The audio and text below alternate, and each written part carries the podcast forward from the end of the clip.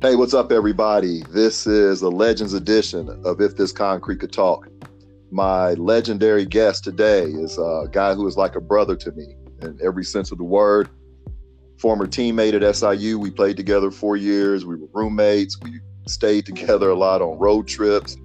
Uh, three years at Meridian. He was a head coach. I was his assistant coach. So this is a guy I've spent a lot of time with over the years. Uh, we're close friends. Our families are close. A guy who means the world to me as a person, Matt Winn. Matt, honor to have you on, my man. Looking forward to talking some basketball with you. And um, I named this segment "A Different World, Same Love." because how we grew up. You look at how does a guy from Benton become brothers with a guy from East End, and it all goes back to our love for basketball and, like I mentioned about our families you know the the, the morals and how we were brought up. Um, before we start, one thing I, w- I want to point out and let everybody know when I speak about your family, um, our families became close when we were at SIU, and the, the seats for the players were usually together, and our our family spent a lot of time together at ball games, home games especially. You know, talking and watching us play, or watching you play, watching me sit there, and uh, one thing that always sticks out when my father passed away, your your mom and dad and your wife Trudy, her parents are at the visitation, and to this day, that's something that and my mom, for my mom, that stands out to her about how close we were, and how you know the respect that your family had for my family and for my dad. And when I say you're a Hall of Fame person from a Hall of Fame family, I mean that in every sense of the word. So it is a special honor and privilege to have you on to talk basketball with you today. Well, thanks, Griff. I mean, it's it's. uh I tell you what, those are some really kind words, Griff. I, I want to say the same thing back to you. I mean, when I was 18 years old, going to uh, going to college was was a totally different world for me, and uh, you know the friendship that we had at SIU. I mean, uh, like I said before, I mean we don't see each other all the time, but but you're one of those guys in my life that man, when I need something, uh, uh, you're you, you're just one of my best friends, and I appreciate you having me on. Uh, uh, love your family, you know that we got, and I look back at those times, those four or five years that we we spent together in college. Man, those were some of the best years of my life, and uh, uh, met a lot of great people and and uh, man, we had a lot of good times. So I, I real I'm, I'm honored that you asked me to be on. I really appreciate it. It was my pleasure. My pleasure. You were when I was putting the list of guests together. You were one of the first names I put down, just because, you know, it, my, it's centered around basketball, and I there's very few people I know who love basketball as much as you do, and as, as dedicated to the game yeah. as you were. So that's a that's a great lead in to my first question, which I've asked all my guests. When did your love for basketball begin? Wow, man. Um, well, I'll tell you what, Griff. You know, my my dad liked to hunt and fish, and and that's that's kind of what he did. And and uh, he he did he was not really an athlete in high school, but uh, my dad had really good eye hand. You know, he could he could shoot a gun, he could shoot a rifle, and you know, uh, um, I really feel like I got a little bit of my eye hand coordination and ability to shoot the ball from my dad because uh, you know he was a pretty good pool player, um, pretty good with his hands. Um, but I'll tell you what, Griff, um, I remember uh, probably in the I was nine years old, about 1977. Uh, my dad was a biology teacher at Benton High School, and uh, to make a little bit extra money, he he worked a back door and he let he let teams in at home games, and he he would take me with him.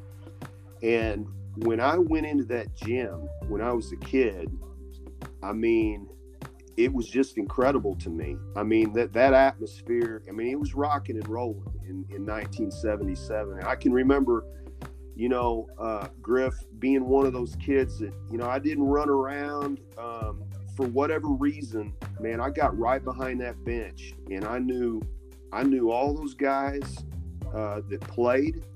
Um, I can remember some of my my greatest times when I was a kid is when we would have a snow day, and my dad would say, "Hey, I'm going up to high school. Do you want to go with me?" And, and I would I would go, and he would work in his room, and I would go to the gym, and I would just wait on the Rangers to get there um, to practice. I knew Coach Herrin when I was when I was growing up, um, and and you know, I think being around that program, Griff, we always had opportunities to play. I mean, I was a I was a system kid. I was brought up through a system. I mean, uh, from the time I was in grade school, my, my first team I played on, I was in the fourth grade at Grant School, and uh, the Grant Green Gorillas, and we had we had six grade schools in town that fed into the high that fed into the junior high. This was before our middle school, and I mean, you think about that, Griff. we had Aiken and Ewing and Logan at that time. You had two, three, three feeder schools. Then you had six grade schools, and you know those six grade schools, you had three or four kids at every school that had an idea how to play, and, and then once they got in junior high, you brought all that together. Um, I mean, it was just the opportunity to play in Benton made it easy. I mean, the gyms were always open. Some of the best camps that I ever went to, Griff, were Rend Lake basketball camp. In, in my opinion, that's that's where I really learned how to, to play the game, how to run a lane, how to get my feet set, how to check somebody out, how to pivot.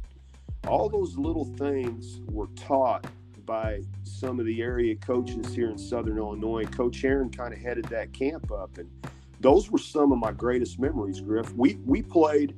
Griff, we went to camp.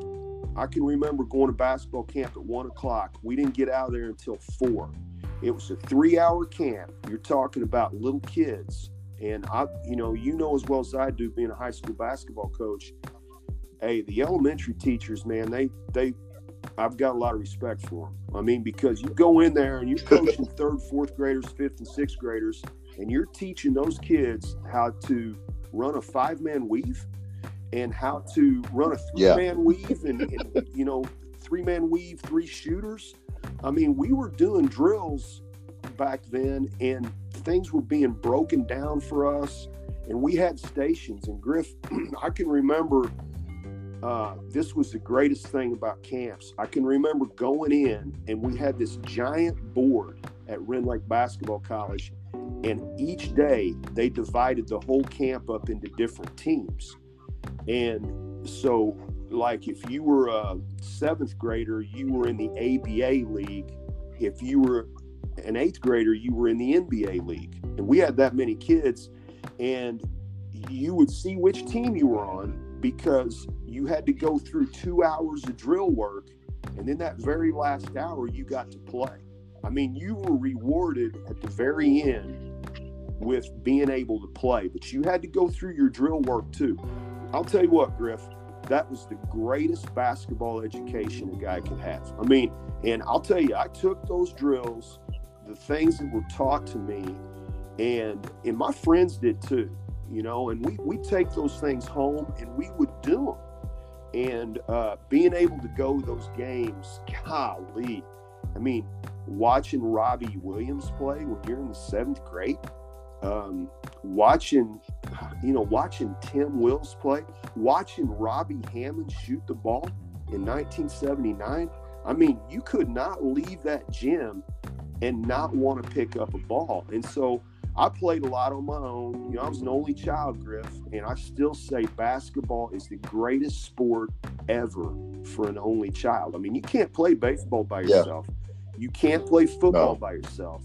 But you can grab a ball and you can put your music on and you can turn your light on and you can play for hours and entertain yourself. And I'll tell you what, I did a lot of that, but I credit that to um, just being inspired by the program itself. I mean, that program led to that energy and led to that willingness to grab my ball and go out and play because I wanted to run out of that tunnel one day. I mean, that was, I wanted yeah. to run out of that tunnel. Yep. I mean, that was my growing up um, in Griff. You're talking about, you know, you're talking about back then being in the South Seven and you're Carbondale, Trey, and Mount Vernon, going to those places. And man, when Coach was here, he was winning those games year after year after year, and maybe beating some teams that maybe we shouldn't have beat at times. And and yeah. and I could see that, and that inspired me. Um, I looked up to those players. I mean, I wanted to be a Benton Ranger from the time I was nine years old up, and man, I I mean. Uh, it was an incredible experience. I mean, growing up in Benton and Griff, you know, we used to on top of those Rend Lake camps. The first time I ever spent the night, um, not my own bed, was at Tennessee. Like uh, we had a basketball camp called Sweetwater, Tennessee, and we at TMI basketball camp, and and uh, we we bust down there. I mean, there was no air conditioning. My my parents my parents didn't they really didn't want to let me go because I was so young and and I promised them I'd call them every day and I'll never forget it was a week long camp Griff I didn't call them one time I mean I didn't call them one time because I was having too much fun and you know they picked me up and they were glad to see me but they I think they wanted to I think they wanted to beat me too because for a whole week I didn't, I didn't you know, I didn't even call them because I was having too much fun. And well, be honest, Matt. I know you. You forgot. Too. Man, I forgot too. Exactly. Yeah, right. that, that's probably when you got right down to it. That's probably why. But I'll tell you what. hey, those camps were unbelievable, Griff. And growing up in Benton, man, I mean, during that time, I wouldn't trade those times for anything. I mean, I, I came through at a great time. I came through at a great time, Griff. See, that that makes it more ironic that the name just popped. You know, the name of this this episode just popped in my head. But like, when we've talked a lot about basketball, and we both are from basketball crazy towns. One of the big differences, Benton had football, mm-hmm. and Benton had track. You know, and I don't know how big those sports really were Carrier Mills just had, you know, we had a cross country team, we had a baseball team, but nobody really knew who the baseball players were. Nobody really knew who was on the cross country mm-hmm. team. Everybody knew the basketball players. Sure. And that was, you know, the same thing with you. You know, we didn't have the tunnel or whatever, but I wanted to run out and I wanted to bust through the hoop to Rocky playing. I wanted to wear the warm, the purple and gold warm up suit. Um, I knew the guys and just like you said, you know, you're watching those guys play basketball. I remember going home after games, and I wasn't like the kids that run around now, or even then. I sat and I kept track of points and stuff. So after the game was over, I'm home and before I got to go to bed. I'm replaying the game, and I'm Dean Tabor, and I'm David Tabor, and I'm Steve Evans, I'm Bud Hill, I'm whoever was the leading scorer that night and I'm, you know, trying to, you know, do their moves over the the doorway and that type of stuff. The only difference, think a big difference, where you had access. I won't say access, but where you had camps that were available. We didn't have camps at Carrier Mills, um, so my my education was the goal in my front yard when some of the older guys would come over and sure. play. Um, going to the park, as I got older and watching those guys down there play. I, I didn't I didn't go to a basketball camp until uh, before my freshman mm-hmm. year, and it was a camp that the Park District sponsored in Carrier Mills, and I went to that and went to big camp campus, mostly Carrier Mills kids. Um, I went to camp at Illinois State before my junior year. Those only camps I went to.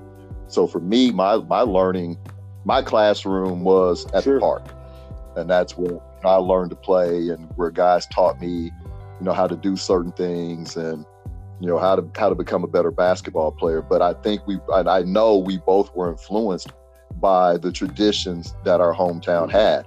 And it's on a smaller level. But carrier mills is real similar to benton. Both towns have a lot of history a ton of great players great coaches. Benton's been to state more times. Neither one of us have state championships you know to, to brag about. But just as far as history sure. you know benton is up there is among the top in the state. Carrier Mills in the area is probably just as good as anybody. As far you know, a thousand point club, I'd almost be willing to bet we have members of thousand point club than any other school. I know that I'd all, I'd almost guarantee we have more thousand point scores than any school our size. Mm-hmm, mm-hmm. Oh, Griff, I'm, yeah, I, yeah, I know. You know, I know uh, the Taborns, and I, you know, you educated me when I was in school. You know, we we would always talk about that, and you you gave me a good education about Carrier Mills basketball. I know there's a lot of tradition there, and you know, Griff, I'm sitting here in my office and and uh, or just sitting here at home, and uh, you know, something popped in my head, and and when you were talking about growing up and, and, and playing and, and your education being in your backyard, you know, we we had open gyms in the summer and they were they were Monday through Friday, seven to eleven in the morning, and then on Monday and Thursday nights there were a lot of uh, there were a lot of players that maybe played at Rend Lake or area players that would come in. And it wasn't just Benton kids. I mean, there would be guys from Mount yeah. Vernon that would drive up, or guys from West Frankfort. You know how that is. I mean, when you when you get other guys in the gym, I mean, the, the competitive juices flow, man. I mean, and you're talking about some great games on Monday and Thursday nights in that gym. But I, I had to tell you this story that's just something that stuck out to me that that I always remember and I tell. Um, I think when you're in junior high, probably like you were, you know, you're keeping score and you're you're uh, very impressionable. And I remember the Ranger teams the greatest, probably from my sixth grade year to my eighth grade freshman year. You know, I mean, I was in the gym all the time. I can remember Griff. We, uh, I was in, in Benton's gym. We used to play cross court, and there were two games going on. On the east end of the cross court were the young guys, the freshmen, sophomores, eighth graders, whatever and we just formed games and we played. You know, you played a seven, win by two, whatever. Well, on the west end were the big guys. And one one time I was in the, the gym and I I think I was a freshman. And I was playing on the other end and uh, a group of the big guys, some of them were going home. They wanted to play one, they wanted to play a few more games. So they came down and they got me. Okay. And I and I I'm the one guy. They, they grabbed me and, and said, Hey, you know, I forget who I was guarding. I mean, I was guarding, I was just getting the ball and passing it to the older guys. But, but in the game itself, my guy scored a couple times, you know, and I wasn't a great defensive player by any means. And, and you know, uh, but I can, I always remember it. The games were so competitive that Tim Wills stopped the game and he kind of had the ball under his arm and he said, Hey, listen, if you're not going to guard anybody, we'll go down and get somebody else. And I'll never forget that because that's the way the games were played. I mean, when you played the seven yep. and by two, when you got beat, you got you were off the floor because there was another team yes. waiting and you know you were upset about it. It wasn't you were mad about and it. There's no guarantee you're gonna get no guarantee you're gonna get back on the floor with right. those guys. And, and, the thing was when you were older was, hey, how many how many times can I stay on the floor? How many times can we win? And we're just gonna go until we we can't we you know we can't stand up. I mean, you just played that many games. Yeah. And, and there was a lot yeah. of pride in there. And the reason I tell you that story is the, the great thing about that story is there were no coaches watching us.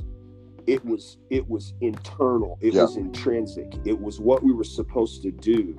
This is how we did yeah. things. And you know it was passed down from the older players to the young players. And i, I believe that that as much as anything i mean you know there's been some cross court games where you had you know danny johnson rich Yunkus, and doug collins i mean in the old gym playing cross court. Are you wow. kidding me I mean, wow. just incredible stuff. Now, I wasn't there for those, but I'll tell you what, I played in some great games with some great players, just pickup games. And I would love to go back to that time. Those are some of my greatest memories growing up, Griff, is playing in the summer I have in that gym. The same thing, but ours was at the park, like the same, the same kind of, you know, the same. It's crazy. And uh, uh, the last the last one I did was with Lucius Reese, and it's just crazy how you know when you when you talk guys who are, are lifers in basketball, very few start off on top. Mm-hmm.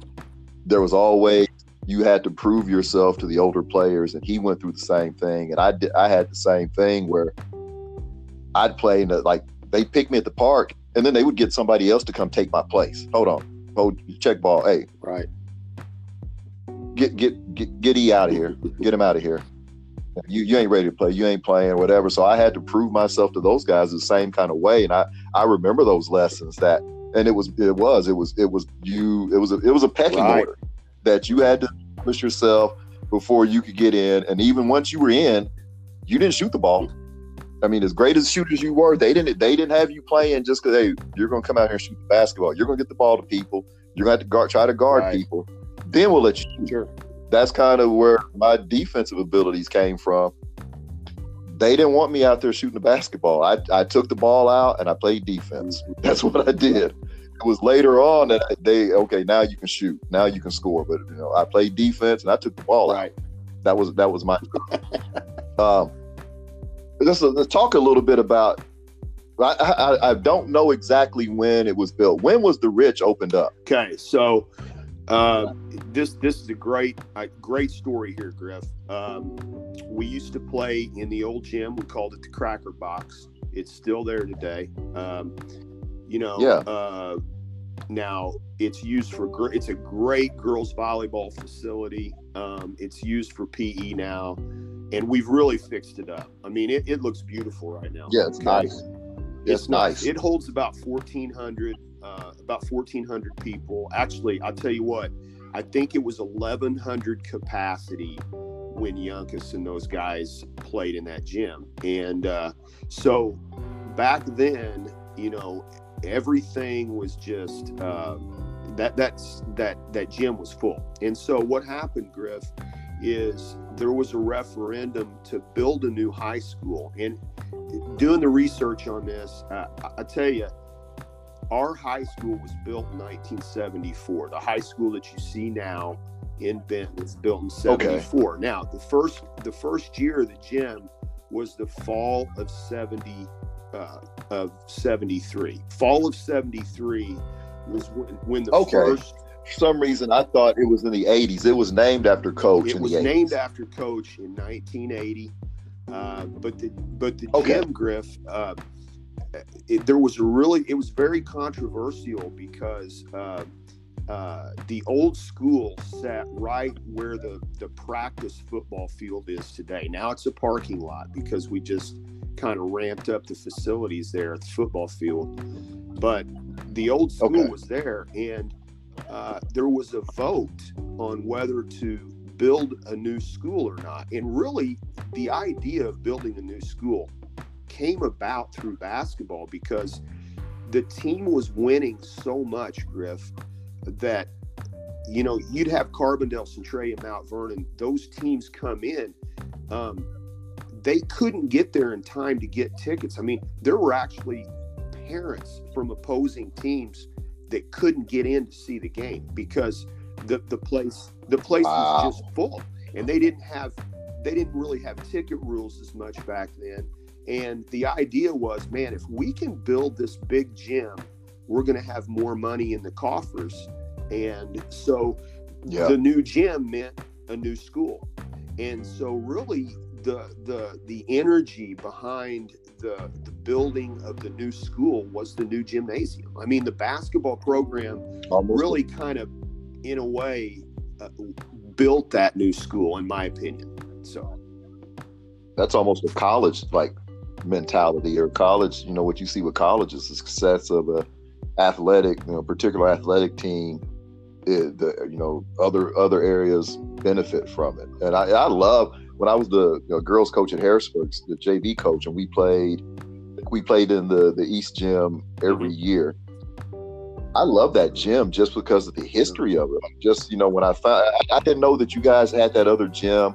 I used to come to those Mondays and mm-hmm. Thursdays mm-hmm. when we were at Southern and I remember one night, I think they were waxing the floor, doing something on the floor, and you led us down to the East Gym. I had no idea that gym. I tell, you, I'll tell you, Griff, what's neat about that gym, and the old timers will tell you this, but we, you know, I, I it, you know, it goes in cycles. Size goes in cycles. But back in the late '60s, I mean, we had big players. I mean, Yunkus and Fuston yeah. and we had guys that were really tall, and it was a small floor, and and it ran. Yep. There there was a, a permanent black rail that ran across the mm-hmm. sidelines on both sides, Griff, and we yeah. we played with a restraining line.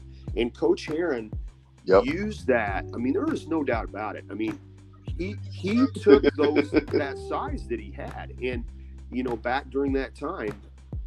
That's a huge advantage oh, in a gym oh, that's small like that. We won two two press people and we suffocated people on that floor. Um, and he wanted to he wanted to run you know that was he wanted to get out get the ball out and go. And it was just an, an amazing home court advantage. And then when you walk into the new gym the new gym was a was a, a big home court advantage in the sense that you know i think when when kids walked in there in 1973 to play us so, they're in awe of the space. huge. You know now now, now yeah. i can't believe them they must be pretty decent if they have this you know so I, I, think i think both gyms in their own way uh, had a had kind of a home court appeal to it you know uh, advantage and uh, yeah I, I, love that gym i mean that's when i was a lot of times i would go up there and shoot on that gym because i like the wood floor you know yeah, and just the history. I, you know, and I, you know, we've talked about. I'm a big history, basketball mm-hmm. history guy, and just the history of that gym, like being in there and we play, you know, a couple of times we played in there during the summer and then to go and coach in there. And just to think that like Rich Yunkus right. played in this gym. Right. And like oh some you know, some of the people that may tune in and listen don't have any idea who Rich Yunkus is. Let's talk about him. Rich Yunkus is great, all-time great Benton player, one of the greatest players in all history. Goes on to Georgia Tech. Three years playing at Georgia Tech, he is still the all-time career scoring leader he is still the all-time career uh, leader in average. And Georgia Tech has turned out NBA All Stars, All Americans, and he's still the top of the charts scoring there. So that's how good of a basketball player yeah. he was. You know, Griff, Griff, I uh, have to say this real quick because I'm sitting here and uh, I'm looking at Yunkus scored 1,443 points as a Benton Ranger. Now, this is an amazing stat. Okay. You know, it was very, very hard to play four years. There's only two guys that played four years for Coach Herrin at Benton High School. That was Steve Stewart and Doug Collins. Um, everybody else, yes, there were only two guys. Or no, Doug Collins, I'm sorry. Uh, it was uh, Steve Stewart and um, Billy Smith. It was Steve Stewart and Billy Smith. Um, so Steve Stewart and Billy Smith played four years of varsity basketball. Everybody else were, you know, they played as, as a sophomore or a junior. Imagine this. Yunkus scored 744 points as a junior and he did not play on the team as a sophomore. He did not play varsity basketball as wow. a sophomore. Now think about that. Wow. You know, I mean, when you're a junior and you're just getting your first varsity minutes, I mean, you're kind of testing the waters. I mean, there was no test in the waters. Wow. He gets 744 or 742, 40, something like that. And then he duplicates that as a senior and he ends up with, you know, 1,443. But I mean, he, Griff, I mean, I didn't really know how you know, I never watched him. So I researched him. Griff, he had 44 on on Dave Cowens one night against Florida State. So I mean, you know, he could play. I mean, Dave Cowens yeah, he could play. I mean, so. just but just the fact you're in the ACC. Yeah. And that, and he played there when Dean Smith. That was he would have been there around the time that Dean Smith was really turning North Carolina into a national right. power. Duke was still really good at the time. So those are the two. I mean, those are two national profile teams, and for him to score the points that he oh, yeah. did, that's that just speaks volumes about the type of player he was. And you, mean, we think now you hear fourteen hundred career points. That's not a lot because guys, you don't have to be very good. A team doesn't have to be, I shouldn't say very good. A team doesn't have to advance very far down the postseason. They're getting 31, right. 32 games. Right. The, most I played in high school, my senior year, we get to the sectional championship. We got 29 mm-hmm. games in. Mm-hmm. Uh, uh, I won the McLeansboro team that won state and went undefeated. They got 30. I think they were 35 yeah. and 0. Yeah. 34 and yeah. 0, something like that. I mean, now you get to the regional championship, and oh, that my last team in Meridian, we got 32 games right. in, and we didn't get out of right. the regional. So I, I remember those teams. What they were, I, I, know those Yunkus teams. They each lost one game. Were they like twenty five and one, 26 okay, and one, something so like that? 65, 66. Uh, junior year. Um, that team was called uh, Griff. I thought it was kind of funny. Um, the team was called Four Splinters in a Barrel, and uh, they had four guys that were just real skinny and tall you know, and then they had Terry Hurd. Terry Hurd was the point guard on that team, and he was just a stocky little floor general, and he was the barrel floor sprint, splinters in a barrel, and uh, they were 31 and 1 in 65 and 66 okay. and then in 66 67 they were 30 and 1 so you're talking about 61 okay. and 2 there griff for two years i mean it's incredible okay, so, so, two years 63 games mm-hmm. in two years. Mm-hmm. Yep. And, they, and both of those teams uh, got to uh, stay. The the second, the 67 team got beat in the super sectional. Um, but the 66 team did okay. go stay. Yeah. Mm-hmm. Okay. So you you you you give them three yeah. tournaments and all the additional games. That, that total probably sure. goes up easy, 200 sure. points.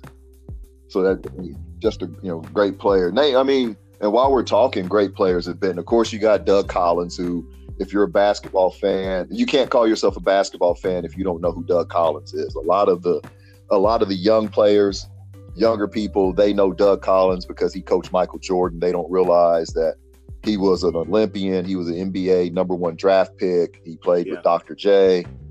Um, he, he, he, he was part of probably the most controversial basketball game in history in the 72 Olympics against Russia, I, I, would that has to be the most controversial basketball game period in history. You know, just everything would fall out from that. But he was right. a Benton Ranger. Name name some of the other guys that that are part of the the Benton well, Ranger. I mean, you know, you can't. I mean, Joe JoJo Johnson has 25, you know, 25 75. I mean, that may not ever be broken. I mean, he was a tremendous player, Griff. I mean, you know, and I, I never got to see Danny play, but I, Joe was coming into SIU when I was leaving, and, and I mean, uh, just a tremendous high school player. Uh, then you have Bruce Baker. I mean, Baker to me growing up was, I mean, I've never seen a guy. I mean, he had some mitts on him. I mean, he, he caught everything. I mean, it's tremendous hands. Um, he was a good outside shooter. I mean, six seven, six eight. He went to the University of Alabama, Birmingham.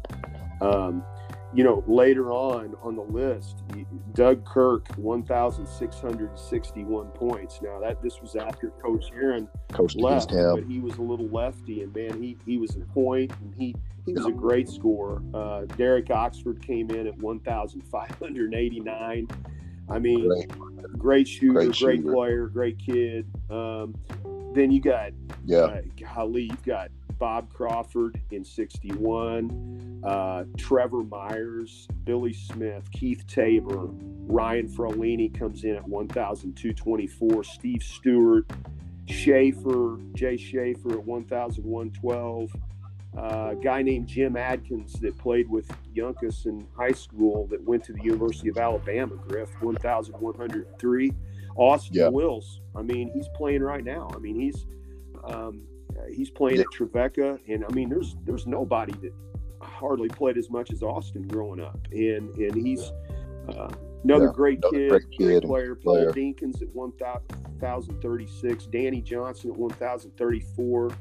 Jim Smansky, Bob Dietz, Seeger Shirts, and then we've got uh, we've got a kid right now, Griff, that's uh, he's he's about 1250, 1300. That's Reese Johnson. And Reese. now he, yeah. he, got a lot of them at Neoga, but he's made his mark here at Benton. He's had a great year last year, and he's man, he's a great kid too. And uh, he's and that's leaving off guys like oh, Randy House Randy and House, Kai Nurnberger, Mark Peters. I mean, you know, there were so many good players that didn't get a thousand because it was you just you know you, there were a lot of there were a lot of uh, a lot of players. Well, you're playing you're playing playing in the South Seven, and that makes it tough because there's there's no nights off in the South. There were no nights off right. in the South Seven then. and just I can just imagine just you know the competition and this basketball was crazy. What what were game days like there well, as a kid? I mean, you know, Griff.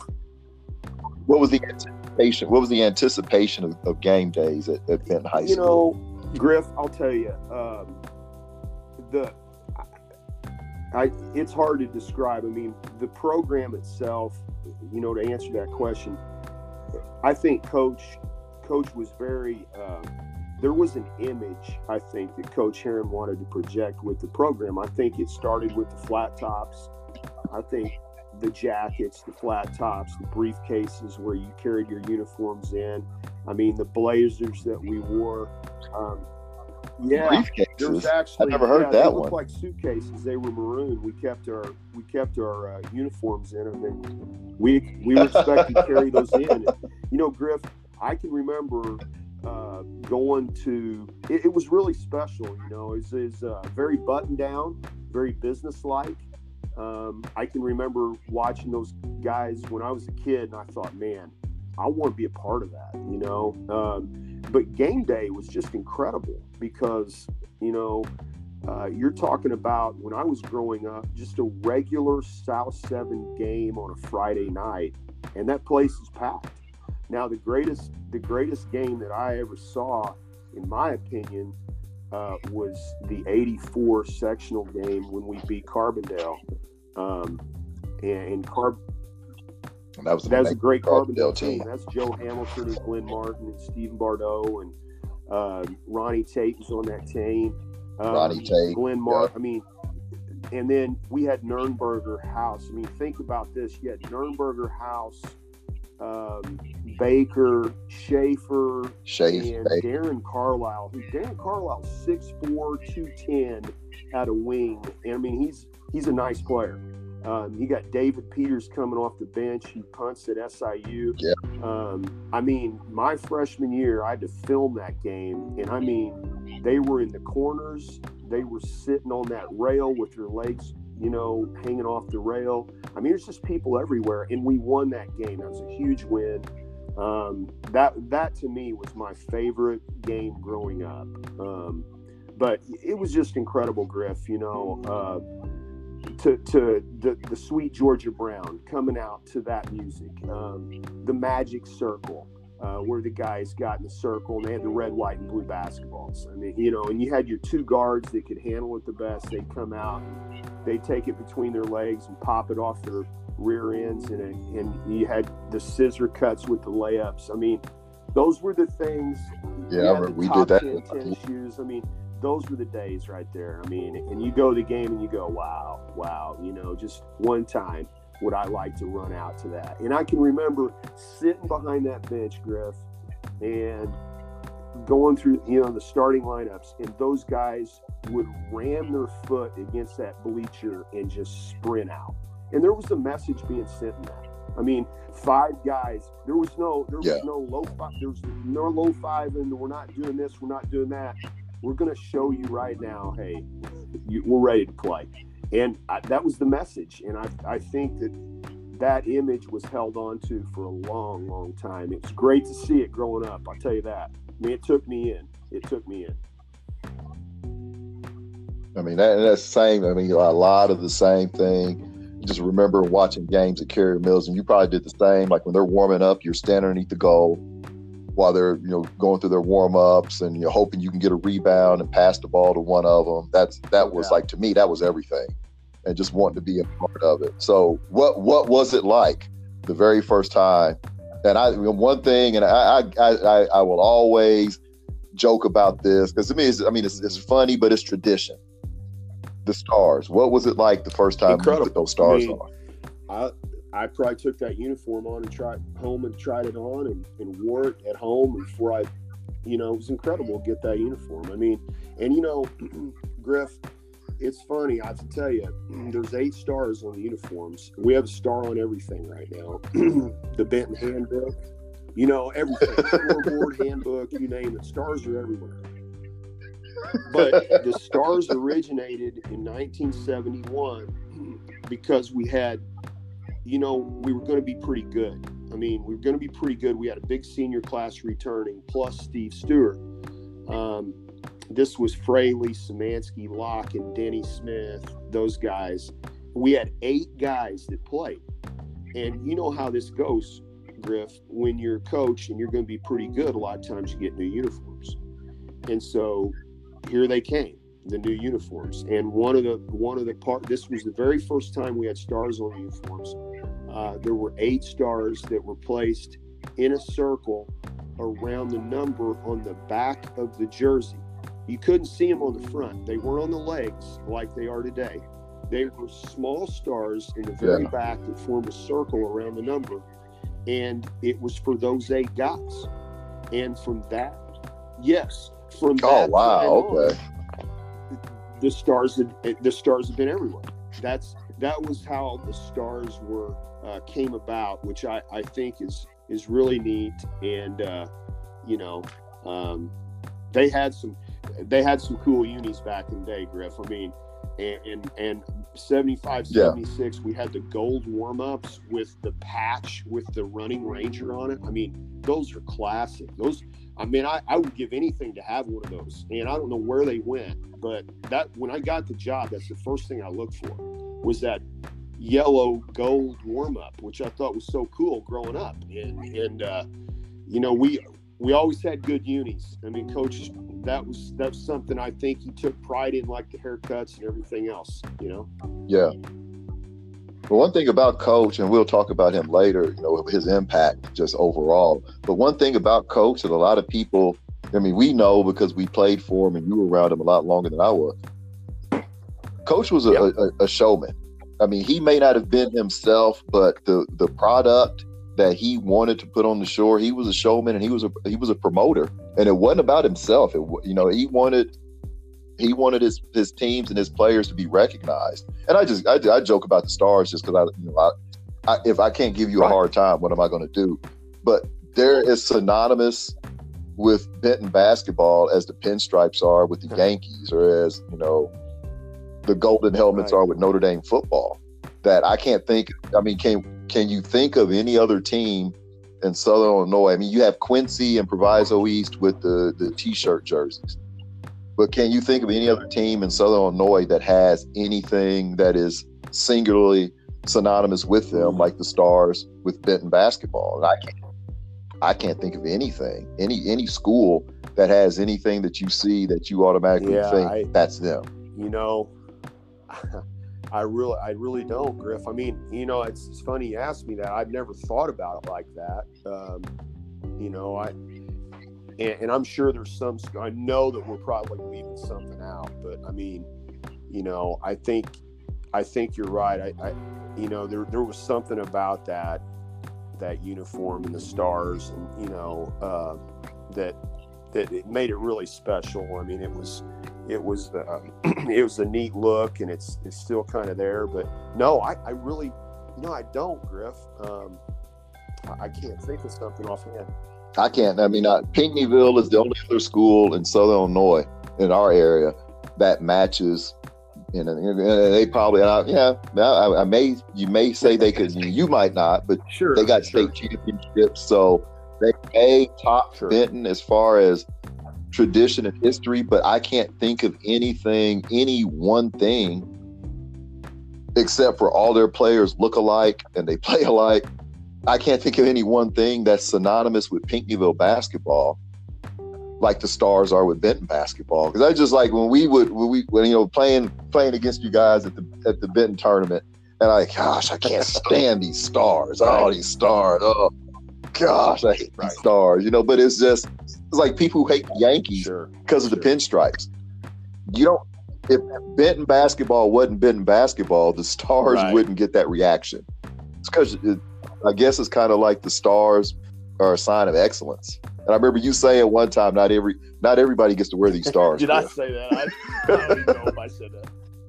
Yeah, I was giving you a hard time. We were we were back and forth about something. You was like, "Yeah, not everybody gets to wear these stars, Griff." And it was a, I don't I think it was last year maybe or year before when LeBron was with the Lakers. You know, the NBA they're just marketing now, so they're going their color, their uniforms won't match their color base and I, I think it's either Twitter or Facebook. The Lakers came out with stars on their shorts, and I "What in the Benton Rangers do the Lakers have? Where are the Lakers wearing right now?" Well, I, will tell you this, Griff. All the all the respect in the world to Pinckneyville. I mean, what a program. I mean, you know, they uh, they just to me, it's just that baby blue. I mean, and, and you know, they're they're that yeah. color you know, they have pretty unique color, and I know it goes right along with North Carolina. But uh, you know, they have great tradition too. I, I take nothing away from them. I mean, yeah. They, yeah, no, yeah, I didn't, yeah. trying to be that. No disrespect, because you know, a lot, of guys that I brought up from Pinckneyville, but just I can't think of one thing, you know, other than winning. You know, in the baby blue, of course, but the baby blue, you do think of North Carolina, like do you do with the stars? I mean, you, the stars, you got Benton and you got the Dallas Cowboys, and everybody hates the Cowboys too. Yeah. So you either like the Cowboys or you hate them. You either like the Rangers or you right. hate them. There's no middle right. ground. Well, you know, Griff. you know, Griff, that's, how it goes. Story, um, you know, and I I love this, um, but.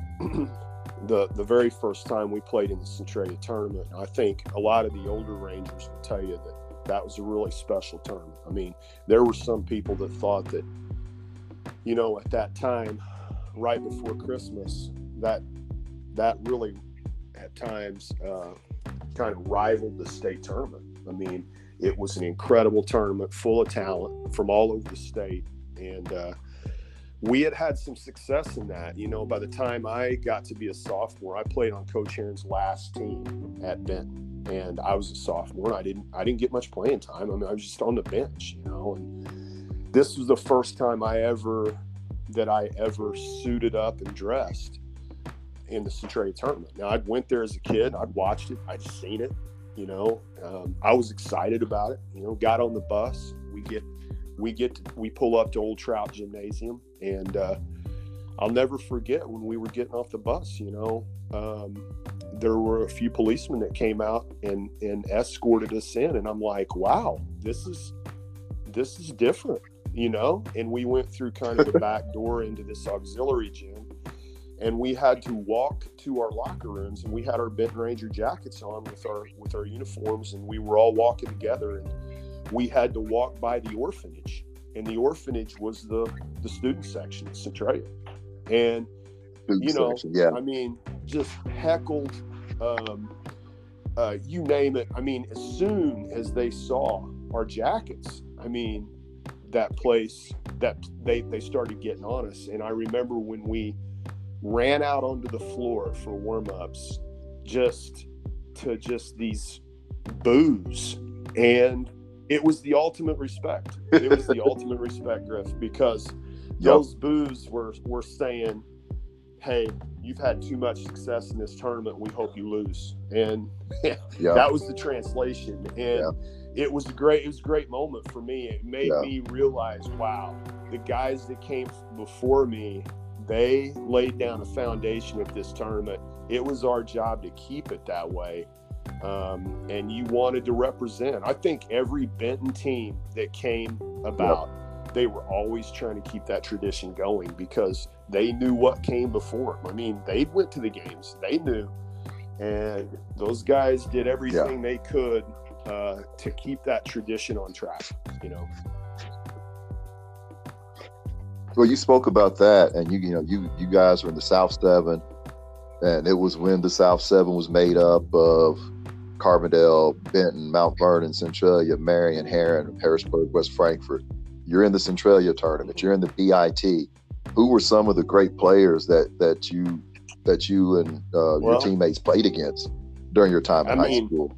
I'll tell you what, Griff, man, I hate to start naming mm-hmm. because I know I'm going to leave some guys out because. Uh, hey, we're old. That just comes. That just comes with the territory. I'm, I'm just thinking, you know, like my junior year, you know, I was pretty wide eyed. I, I hadn't had any varsity experience, and, and you know, um, I remember playing against, uh, you know, in the conference. I remember, you know, Marion had Steve Lacey.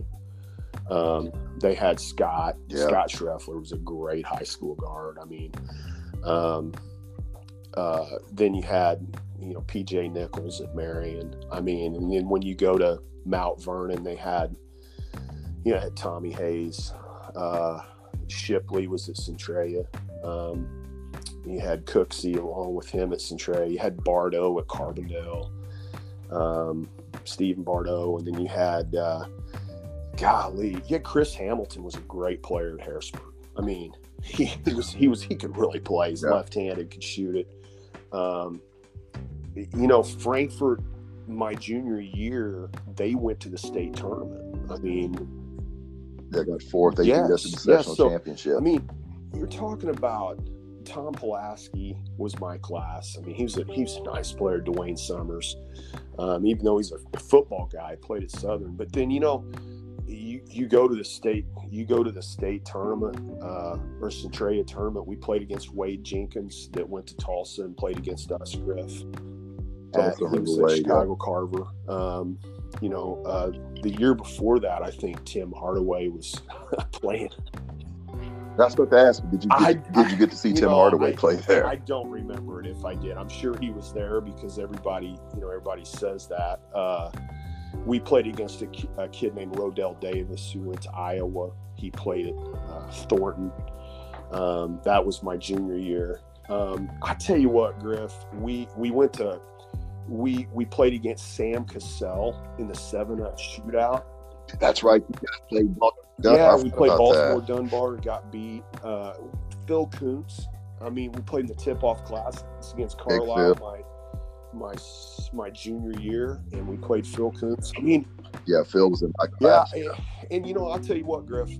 Just going in there every day in practice, man, I played against good players. I mean, my teammates could play. Yeah. I mean, we had guys above me, below me, in my class, everything. We had guys that knew how to play. It mattered to them. You know, they cared about it. And I'll tell you what, I probably got as much and grew as a player as much my sophomore year, and just being able to practice with with Randy and and you know some of those guys. I mean, Shafe and Pete, Yeah. those guys. I mean, uh, it just it was just a you know ton of players, um, ton of fun, a lot of competition. Um, and looking back, you, you go, man, that was a great time to go through, you know. And then we never really got to play you guys, Griff. I mean, you were you were kind of uh, you were on the other side there. We just didn't get to play it, but I mean, you went through at that time. I mean, Yeah. um, We played you guys in the summer tournament at Pinckneyville, and it would have been before my junior year because it was before Scott's Okay. freshman year. And something happened, and I don't. Somebody wasn't there, maybe. So Scott started, and I remember we played you guys, and we're going out for the opening tip. And you know, we we uh, for me it was like, okay, we're uh, you know I read about the the Benton Rangers all the time in the paper from playing Harrisburg, and a couple of times you know Carrier Mills might not be playing, and we'd go watch Harrisburg and Benton play Sure. when I was younger. And so to play the Benton Rangers is like a big deal to me. And Scott, it was a big deal, you know, basketball guys. So we walk out, you know, like, you know, we're trying to match up, and I'm like, you know, I said, I got the big guy. And I don't remember if it was, um, what was the Thompson, Jeff kid that played? Yeah, Jeff that Thompson. played, um, yeah, well, no, I tell you, Okay. Schaefer, Okay. he comes out. I remember it was Schaefer, and I said, I got the big guy. and then another one of my teammates was like, you know, I said, you know, I said, I got the big guy. My back's to the court. And one of my teammates is like, which one? And I turn around and look, and I'm like, good God. like, everybody out here is taller than I am. You know, granted, I'm only six, I was only six three, but like everybody out there looked like they were like six, Yeah. seven or taller. You know, and uh, Webb, yeah. that was uh, uh, he was in my Scott class. Webb, I think. Yeah, Tony Shea, still one of the best athletes I've ever seen on a basketball court. It's like you guys, like it's just like an assembly line. How you guys rolled them. I think you guys beat us by about thirty. I mean, we weren't, we were no way ready to play against a Benton at that point. I don't know if we ever were ready to play against a Benton, but it was a great learning experience. Just you know, that was to my that was the only time we Mhm. played with you guys. Played played against you guys at that summer tournament, but like we we knew, you know, I kept track of, I kept you know tried to keep track of everybody. I remember Scott talking about you when he transferred to Marion.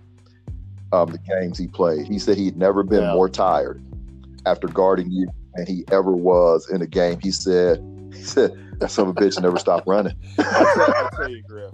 Scott was my toughest matchup my senior year because Scott did such a good job guarding. I mean, he he he can talk about running through those screens, but he ran through them. He did a really good job on me, and I that that's kind of what I wanted to do was keep people moving and and and try to come. I had great teammates, you know, in guards that you know that knew the game and could get me the ball in a situation where I could get my shot off, and, and guys that would screen for me. And Scott, Scott was one of the best defenders, uh, high school defenders, I think, at that time because you know, I always felt like Griff. I don't know if you felt this way, but during that time, during that era, right there, a lot of emphasis was put on offense.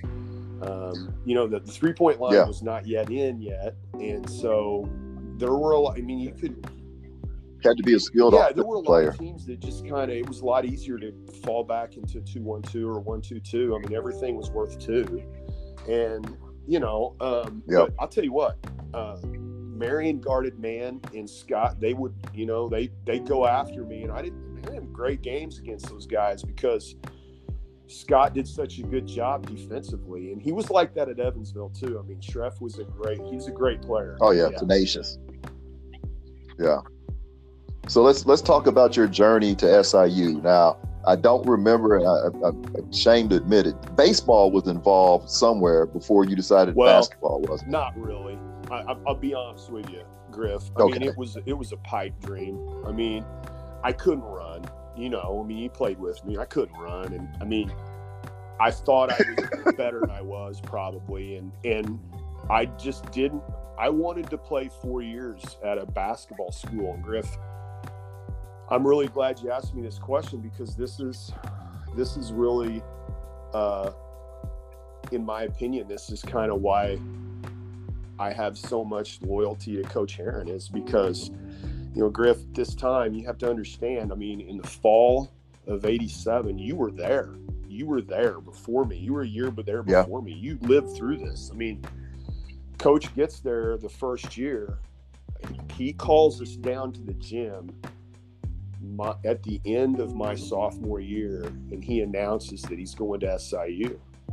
And, you know, we're stunned I mean, he's been there for 25 years. I mean, I, this is who this is who I wanted to yeah. play for, and you know, he was crying, he was emotional. I mean, you know, he'd won 500 something games there, and he's leaving, and he's he's walking into a hornet's nest because it's not like he's, you know, I mean, you, you know, I mean, jobs are open for reasons, and you know, the SIU yep. job was open, and you know, uh, he was going to go there.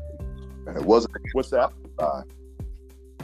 No, and it wasn't a good time, job at know, the time. It was just, you know, the challenge was could he turn it around, you know, and and so he goes there, Griff. In my junior year under Coach Herrin, Ron Herrin, who I mean, Griff, I'm going to tell you, I I think the same way of Ron Herrin as I do Rich. I mean, Great unbelievable man. man. And they couldn't have. Hey, think of the courage that it took for Ron Herrin to follow his brother at at Benton. I mean, and not think twice about it. This is where we're going. I mean, yeah. I, am telling you, the guy did a great job with us, and uh, I was fortunate to play for him my junior and senior year. But when I graduated, Griff, the SIU program coaches first two years, they're eight and twenty, and then they're twelve and sixteen. And then yep. and then here i am. And griff i'm not i'm not really being recruited but i, I caught a break. The three point line came in around the time i graduated from high school maybe the year before. And yeah started in college 86 87 was when everybody it was instituted and it was the same line same distance right. and see 80 the line was on our floor at benton and i can remember playing and that line being there, but it didn't count. You know, they were just getting ready for the next years because they knew it was coming. And the, the three point yeah. line was down, but we didn't use it my senior year. But but in college they were they were doing it. And I'll be honest with you, Griff. I mean, I was uh, you know you know athletically probably below average for a for a guard. Um, you know, I have, didn't have great quickness, uh, didn't have you know didn't have great size. I mean, I was I was the three point line saved me. I mean, um, and Coach Herrin's willingness to take me on, Griff. I mean, you're talking about. look, Shafe was there, Nurnberger was there, House was there. He's he's 12 and 16. You're going to bring another Ben kid in? I mean, are you kidding me? and you're eight, you're 12 and 16. I mean, now I've taught, I you know, in my own mind, that's what I was thinking. Like, is he sure he wants to do this? Because even I was just a walk on. He didn't put me on scholarship, but in my own mind, I thought, man, you know, it's a great opportunity for me. But I was almost second guessing him because I'm thinking, man, he's got to start winning really quick, you know, and it doesn't look great that there's yeah. four Benton guys on the team. It just doesn't. And, you know, looking back, Griff, he, I think, I think he gave me an opportunity that I would not have gotten if I was anywhere else in the country. I mean, if, if he didn't know his brother yeah. coached me in high school. I know Ron probably talked him into it. Say, hey, look, he'll he'll he'll he'll come every day. He'll work hard. He'll do what you ask him to give him a shot. And I can just hear this conversation. And and and coach coach gave me that opportunity. I mean, and it didn't have to happen. I mean, and it very well. He could have seen what I saw, and I wouldn't have blamed him a bit had he said, you know, no, we're going to go, we're going to go a different direction. But he always he gave me that opportunity, Griff, and I always felt part of the team. Even though I was a walk on, even though I was the low guy on the totem pole, I don't know how you get any lower than a walk on red shirt. I mean, that's that's bad. Okay. but yeah, he always he always allowed I always felt like I was a part of the team. I never felt like I was just there. And that really meant a lot to me. And and I tell you I mean, that was the you know looking back, that was one thing. Yes. We were a family. I mean, you, you go from the guys on his first team to the guys on his last team. There's a kinship there that we all played for him. But like it was you once you were on the team, you were, you know, I never remember thinking of I mean, I knew who you were through Scott and knew you played, you know, followed you. But I never thought of you any differently than right, I did Steve right. Middleton. And you know, Griff, you know, you were, you were, a, you were a teammate I mean, everybody, we treated everybody, all of us, you know, the older guys, of course, gave us a hard time, but like we were on the team, we were brothers. We all we suffered did. together. So we were brothers. We did, Griff. And I want to tell you something. I, I, I think this goes back to Coach Herrin, too. I really do. When I walked in, you were one of the first people that I spoke to. And Shipley, because I was living on campus, I was scared to death, didn't know what I was getting into. And I told myself, I'm just going to put my head down and work as hard as I can. I'm not going to say anything. And I'm just going to let it come and see what happens. You know, I don't know if I can do this or not. And uh, I, will tell you what, I attribute the fact that I was able to stay there for four years and feel part of the family is because we recruited good people. We coach recruited good people. Yeah. We had people that you could trust. And I'm, yeah. you know, you were a part of that. Ship was a part of that. All those guys that we ran around with, Sterl, all those guys on that team were good people. And at the end of the day, you could crawl in a foxhole with them, and they would they would defend you. They go to war with you, battle with you, um, and that made the experience a lot of fun. I mean, that made it fun. I mean, you, you you didn't have to play every minute to have fun on that team. I mean, you know, we no yeah, that's a fun. You know, those first couple of years that you were oh, there, we had Kruger yeah. and Kai. You you can't be around more fun guys. guys. than those two. If you can't be around those two and not have a good time, uh, I remember. I remember the first time we played together was behind Lentz Hall uh-huh. and pickup ball, and we're on the same uh-huh. team. And I knew you could shoot, and I knew I couldn't shoot. So I'm like, I'm setting screens for this guy. And after we, we'd won a few games, I remember we were walking back to the dorms. He's like, "Hey, appreciate you setting those those picks out there for me, big guy. hey, I tell you what, man, I, I was I was just right off the Benton reservation. You know what I mean? I mean, But you know, think about how much time me, you, Sterling, Oh. and Ship spent together Yeah. those first couple Great of years. times, oh my man. gosh! Great. Uh, and talking and talking about the four of us, this Okay. story has to be told. The the night the night Sterling called the police Oh, on, on Big Train on Darren yeah, Parker. that was just. I mean, and I'll tell you, the kind of that's the kind of stuff we did. You know, it was. Uh, what was it, Griff? It was it was a holiday of some sorts. We were the only ones in the dorm, right? No, no, no. It was just it was, Was it during during- normal okay. school time, and I think we had a day off. Is why you think it was, a Okay. holiday. I think we had a day off, and we were having a Nintendo tournament or something in, in, in our room, me and Sterling's room. And train Darren Parker for those listening. No, he was one of our guys. He, one of the guys on the team. Another Yeah. another great guy, just a great high character guy. Wow. I wonder where he's at now. But he kept coming down in the room, and Sterling kept telling him to leave because he was interrupting whatever it was we were playing. And Sterling just said, "I'm gonna call the police if you don't leave. Go ahead, call, call, call." Man, Train had that list. Go ahead, call the police. Call, call the police. What they gonna do? What they gonna do? Sterling picks up the phone. We don't think he actually called the police, He but did. he did. I remember we ordered food, and it was a warm. It was warm. I don't remember what month it was, but it was Uh-huh. it was warmer than usual. So we had the windows open, and we're looking out the window waiting for our food to come up. And like, ah, ah, and I think it was you said, "Hey, the police are out here." Yeah, Ha ha ha ha ha. right. And then we hear a knock at the door. Open the door, and there's a Yeah. couple of police officers. Yeah, and Ship, Shipley, And then Ster- Sterling gets smart with Shipley them. tried to read. You know what? You shouldn't be, but don't you guys have something better to do than calling, you know, making prank calls to police or whatever? But what would you want me to do, officer? Did you want me to kick his ass and then, and then throw Oh, him out the room? Oh yeah, I'll ask the questions here, Mr. Mahan. right, right, right. Well, and then Ship, Ship tried to leave. And- the no, I- and he said he ordered a pizza, and you got attitude. I got homework to do. you know, they you, knew you're his gonna name. stay right here. Yeah, they, they said, "Mr. Shipley, you're going to stay right here." Yeah, God, it was it was during conditioning, Matt. It was during conditioning when it happened because the next day we're at the track and we were That's right. finished. And Coach Herrin calls us, "Hey, I need to talk to uh, Griffin, Wynn, Mahan, Shipley, and Choo Choo."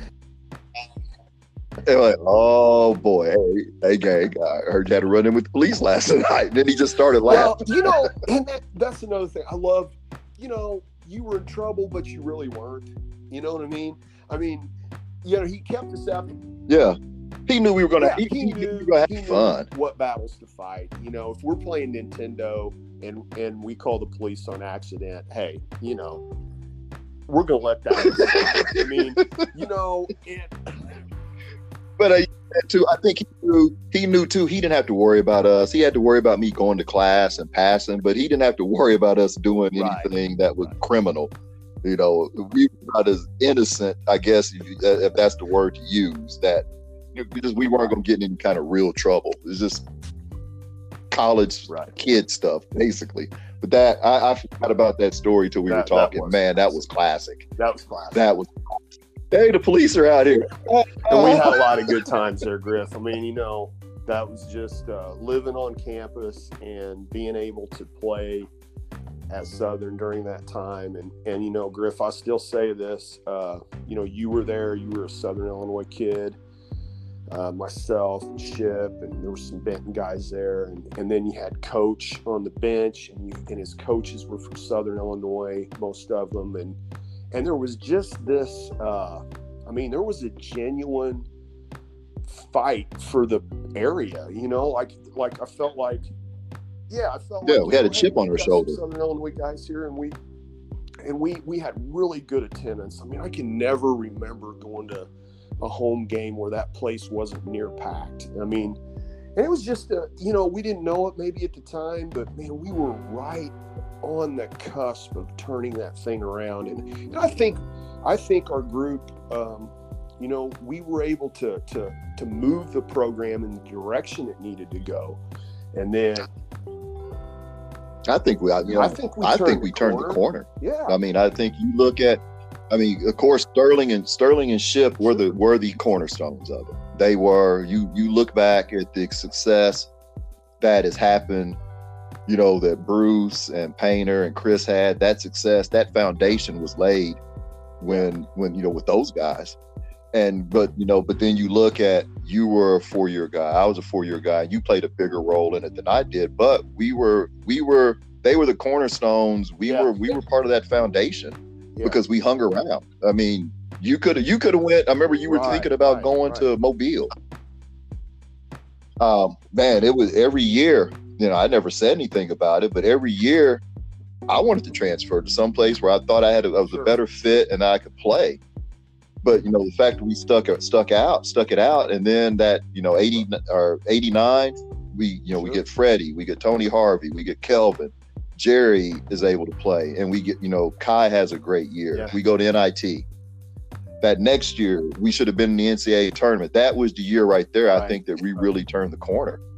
You know when we added uh, uh, we added Amaya, uh, Tyrone, and Grady. I Right. think that was the year we turned the corner. You know, we didn't have the year that we wanted to that next year, 91, but then 92, your last year, you guys win the conference championship.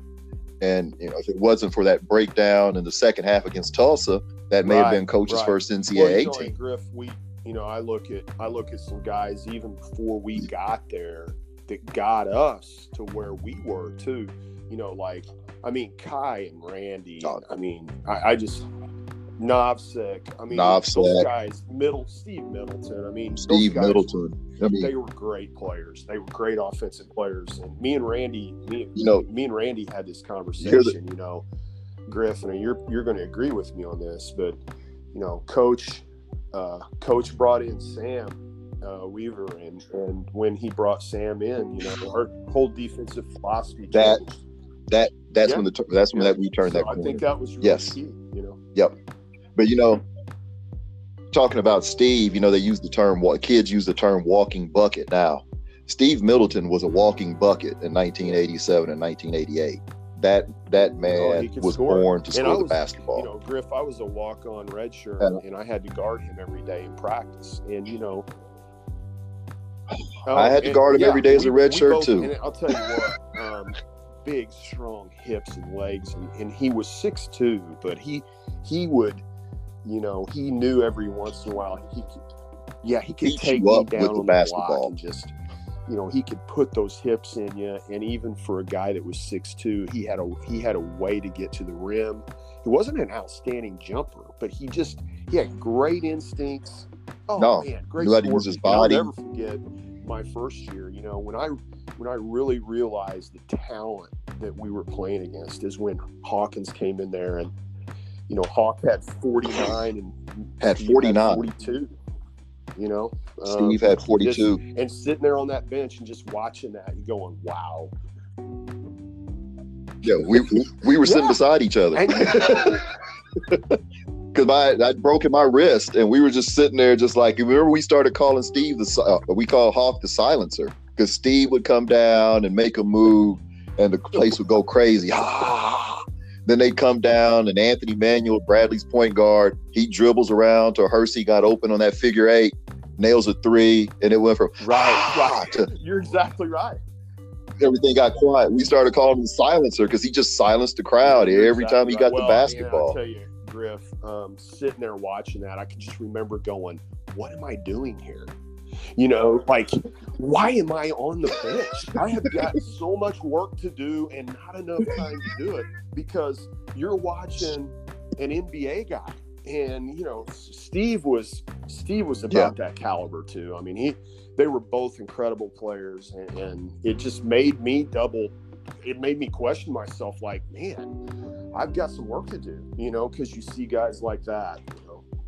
But you know, well, here's the thing, and I was talking. We were talking at um, at the end of practice at Harrisburg a couple of days ago about um, we were preparing for Murfreesboro, who we played last night, and they ran a thing called Inside Triangle. And you remember Right. our Inside um, rotation, inside rotation at SIU. And I was like, man, I said, we ran this every year I was at SIU. I said, a lot of college teams ran this back in the late 80s, early 90s. I said, you watch old North Carolina games where they had Montross and George Lynch and those guys. They Right, ran a lot of inside Yeah. rotation. Yeah, I, I you know I remember that. Yeah, And I said that um, for us to have scored the points we did at SIU, the three pointer wasn't a big part of our offense. well, You know, in, and at 88, we averaged about 90 points a game, and we might make four or five threes a ball game. well, you know, Griff, I tell you, uh, you know, I don't know if you felt this way, but but I think guys that played for Coach Herrin felt this way. I mean, he loved to see the ball go in. He loved to run.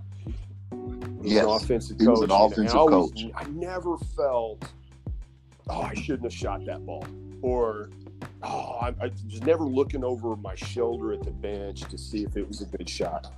He would get mad at you for He- not he shooting. Would. He would, but but you know he.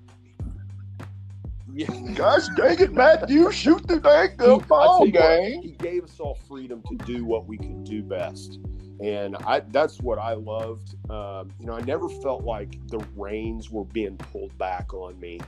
Uh, I had to play a certain way. No, no. If you could score, you had free. You had free reign, and if he knew, if he knew you'd worked on your offensive game, you had free reign. And that, you know, my my, I just didn't. I wasn't. Like you said, you were a system guy. Sure. I was a post player in high school, and you remember when we we prepare for teams in practice. I did better when we played the Evansvilles and the Indiana States and the Creightons, those teams that ran set offenses, and I'm somebody. Than when we played Bradley or Tulsa, where it was just more basketball because I, I wasn't comfortable playing the guard position. So, you know, that the coach's offensive scheme, I wasn't a good fit for it because I wasn't a scorer. I wasn't a strong enough ball handler to really be a slasher. You know, wasn't very strong, so really couldn't be a finisher. You know, I thought my, my strength was defense, but that, you know, I look back, I can't blame coach for that. I just didn't have the discipline and the confidence to work on my offensive Well. game enough where I could have been a bigger a bigger piece of the ball game. But I look back too, it helped it's, it's helped me as a coach that knowing what my shortcomings were then it, it helped me more as Yeah, a coach well, than you, anything Griff, else. You know as well as I do. I mean, to play down there, to go through those practices, to do the things that that that we did, it was an honor to do that. But you know, you did one of the one of the toughest things I think. You know, anybody can be asked to do. I mean, to to go from a back to the bucket, legitimate post player in high school to be moved out to a, a guard position is probably one of the toughest transitions in the sport. I mean, you know, I mean that's that's a tough thing to do. I thought you did a pretty good job of it, and you know, uh, you know, defensively, you know, played up by the rim and and did things, and and you know, uh, that's a tough transition, Griff. I mean, it was a tough transition for me to to have to guard a two guard who was six foot five. You know, you go into the game and and you know, I mean, in high school you can get a two guard that was six five. I mean, and that's that's why I didn't get prolonged No. minutes, and I, I completely understand that. I mean, you know, I very rarely did I play the point. I did a little bit uh, at times, but but not much. I think Tyrone was hurt maybe a couple times, and I had to step in and play Yeah. the point. But Hey. you know, not against great pressure. as Uh, good as, as but the two, I mean, you're talking about Marcel Gordon and Ricky Ricky Thomas and guys that were six four, six five that could take you to the block and try to go to work on. You know, well just in practice just in practice alone the south seven was good when you were in high school but there were no freddie Right, mcswains no, playing the two no. spot that's right. That's right. I mean, you know, if you were a six one, six two guard in the South Seven, you could hold your own in the South Seven if you were skilled enough. But no, there were no kelvin lawrences man that's an unsung guy there were no kelvin lawrences in the south seven as good as those athletes were at carbondale there were no Kelvin kelvin, lawrences in the south great seven teammate. Man, what a great teammate. Uh, quiet, but man, it's tough. As tough a guy as they come. Never complained. Um, came off the bench, just played his role, and he's he just worked. worked. He was worked, man. just worked He was old school. I mean that that ninety team.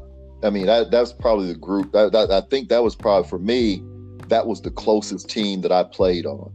I mean, we that, that group was probably. I mean, I think that there's a big re. I believe that was a big reason we were so successful because the, we, We were, so close as a as a team.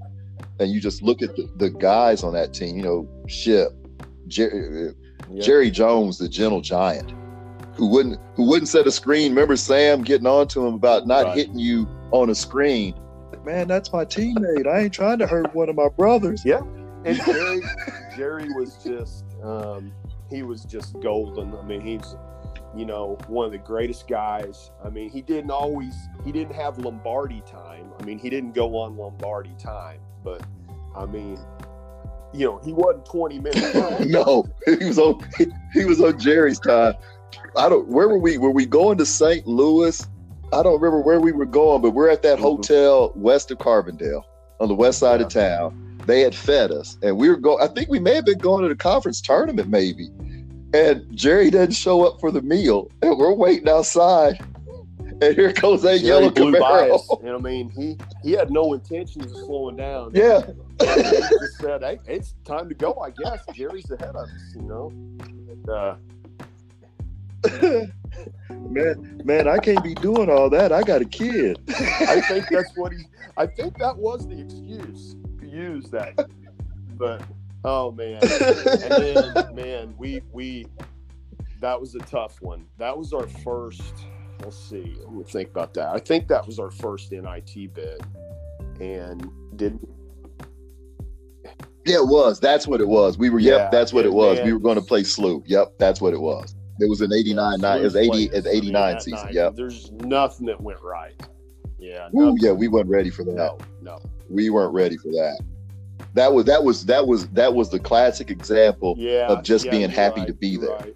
Um, And they, but you know, they went on and they won the NIT that year. So it wasn't, you know, those first two years.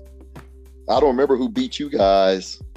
And um, well, eh, you know, every year that we lost in the NIT, the team that beat us went on and won. Yeah. My last three years, Green Bay beat us. They end up winning it. Stanford beats us. They end up winning it. I don't remember who beat you guys um, it was your uh, senior it was year. Boston College, and I don't, I don't, I don't think. Okay, I don't Bill remember if they won it or not, He but a I- nice lefty post player. Um, that Yeah. was that was the last game of my career at Boston College, and uh, so yeah, yeah, I remember. Um, I remember after we lost at at Creighton. Mhm. I lost to Creighton in, in the Valley tournament. And we're in the locker room. You know, then I didn't have any real feelings because I didn't play very much. And I just looked around and I look at you and I look at Ship and I look at Sterling and I'm like, this is the last time I'm gonna be in a locker room with these guys. Because we thought the season was over. You know, we thought we had to win the tournament to, you know, even have to get to the championship to even have a post postseason bid. And I look and I'm like, man, I've been, you know, me and Sterling were there as freshmen, 86, Right, 87, when right. we, you know, we first met. And then, you know, you and Ship come in the next year. So my three closest friends on the team, I'm looking at like, this is the last time I've been in a locker room with these guys. And then me and Chris have gotten to be real close. And I'm like, me and Tyrone, and I'm like, wow, this is it. And I, I went to a bathroom stall and I just kind of broke down because like it just hit me like, man, this is over. It wasn't like the fact that, you know, it wasn't upset that, you know, no bitterness I didn't play, but it's like, man, I've been through so Yeah, much with these yeah. guys and now it's over. And then they tell us we're going to NIT to Boise, which I wasn't real happy about. Well, But you know, hey, there, there- there's a reason behind that. I, I'm going to tell my story about that. right. I understand. guys got to play. I understand. So I remember writing March Madness on the back of my shoes, on the back of a pair of my practice shoes. And Rodney was like, Griff, you getting fired up for the the postseason run? I said, Rodney, the hell with the postseason run. I said, I'm getting fired up about being able to go home and play in some independent tournaments now. I said, that's my March Madness. he said, Well, Well, that's one way to look at it. I said, I'm just being honest with you, coach. I'm just being honest with you, coach. I don't get to play, so my, my March Madness is a different form than anybody else's right now. And, then, so that was my thing. I was like, man, there's all these tournaments going on, and now we got to play, so I can't play any. I can't. right. I still can't play. but after we lost, you know, after we lost to Stanford, Sure. that then it was like some closure. And I didn't have that same emotion because it's like, okay, we got to extend the season. I, you know, it, it, it felt different then. For whatever reason, that one didn't sting like the the loss to Creighton in the Valley tournament because it was just like, you know, and I and, and I look at kids now, and I don't think they they really get it that you know, we, we had a great time in college, a lot of great memories, but man, it was a lot of work. Sure. Playing playing a college sport is work. It's a job. You you can't have an off day Right. if you if you know if you want to be successful. And you go through so much with your teammates, and you know, I mean, we were we were around each other. Sure. Gosh, I mean, when we lived together, you think about we rode to practices together. Me and you, you and Ship, me and Ship, a combination of the three Yeah. of us were Yeah. usually roommates on road trips. We were around each other so Yeah, much, and it's like know, we were married to each other.